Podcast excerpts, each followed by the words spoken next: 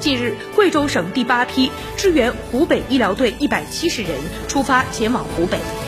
其中包括排雷英雄、时代楷模杜富国的妹妹、医院急诊科的护士杜富佳。为了今天的出行，他提交了两次去湖北支援的请战书。请战书被批准的那一天，杜富佳来不及当面向家人告别，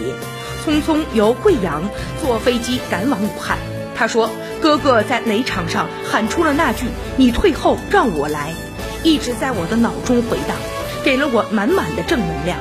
除了妹妹杜富佳，在医院 ICU 病房做医生的弟弟杜富民也向医院递交了请战书。他说：“我们家就这样，碰到危难不会退缩。”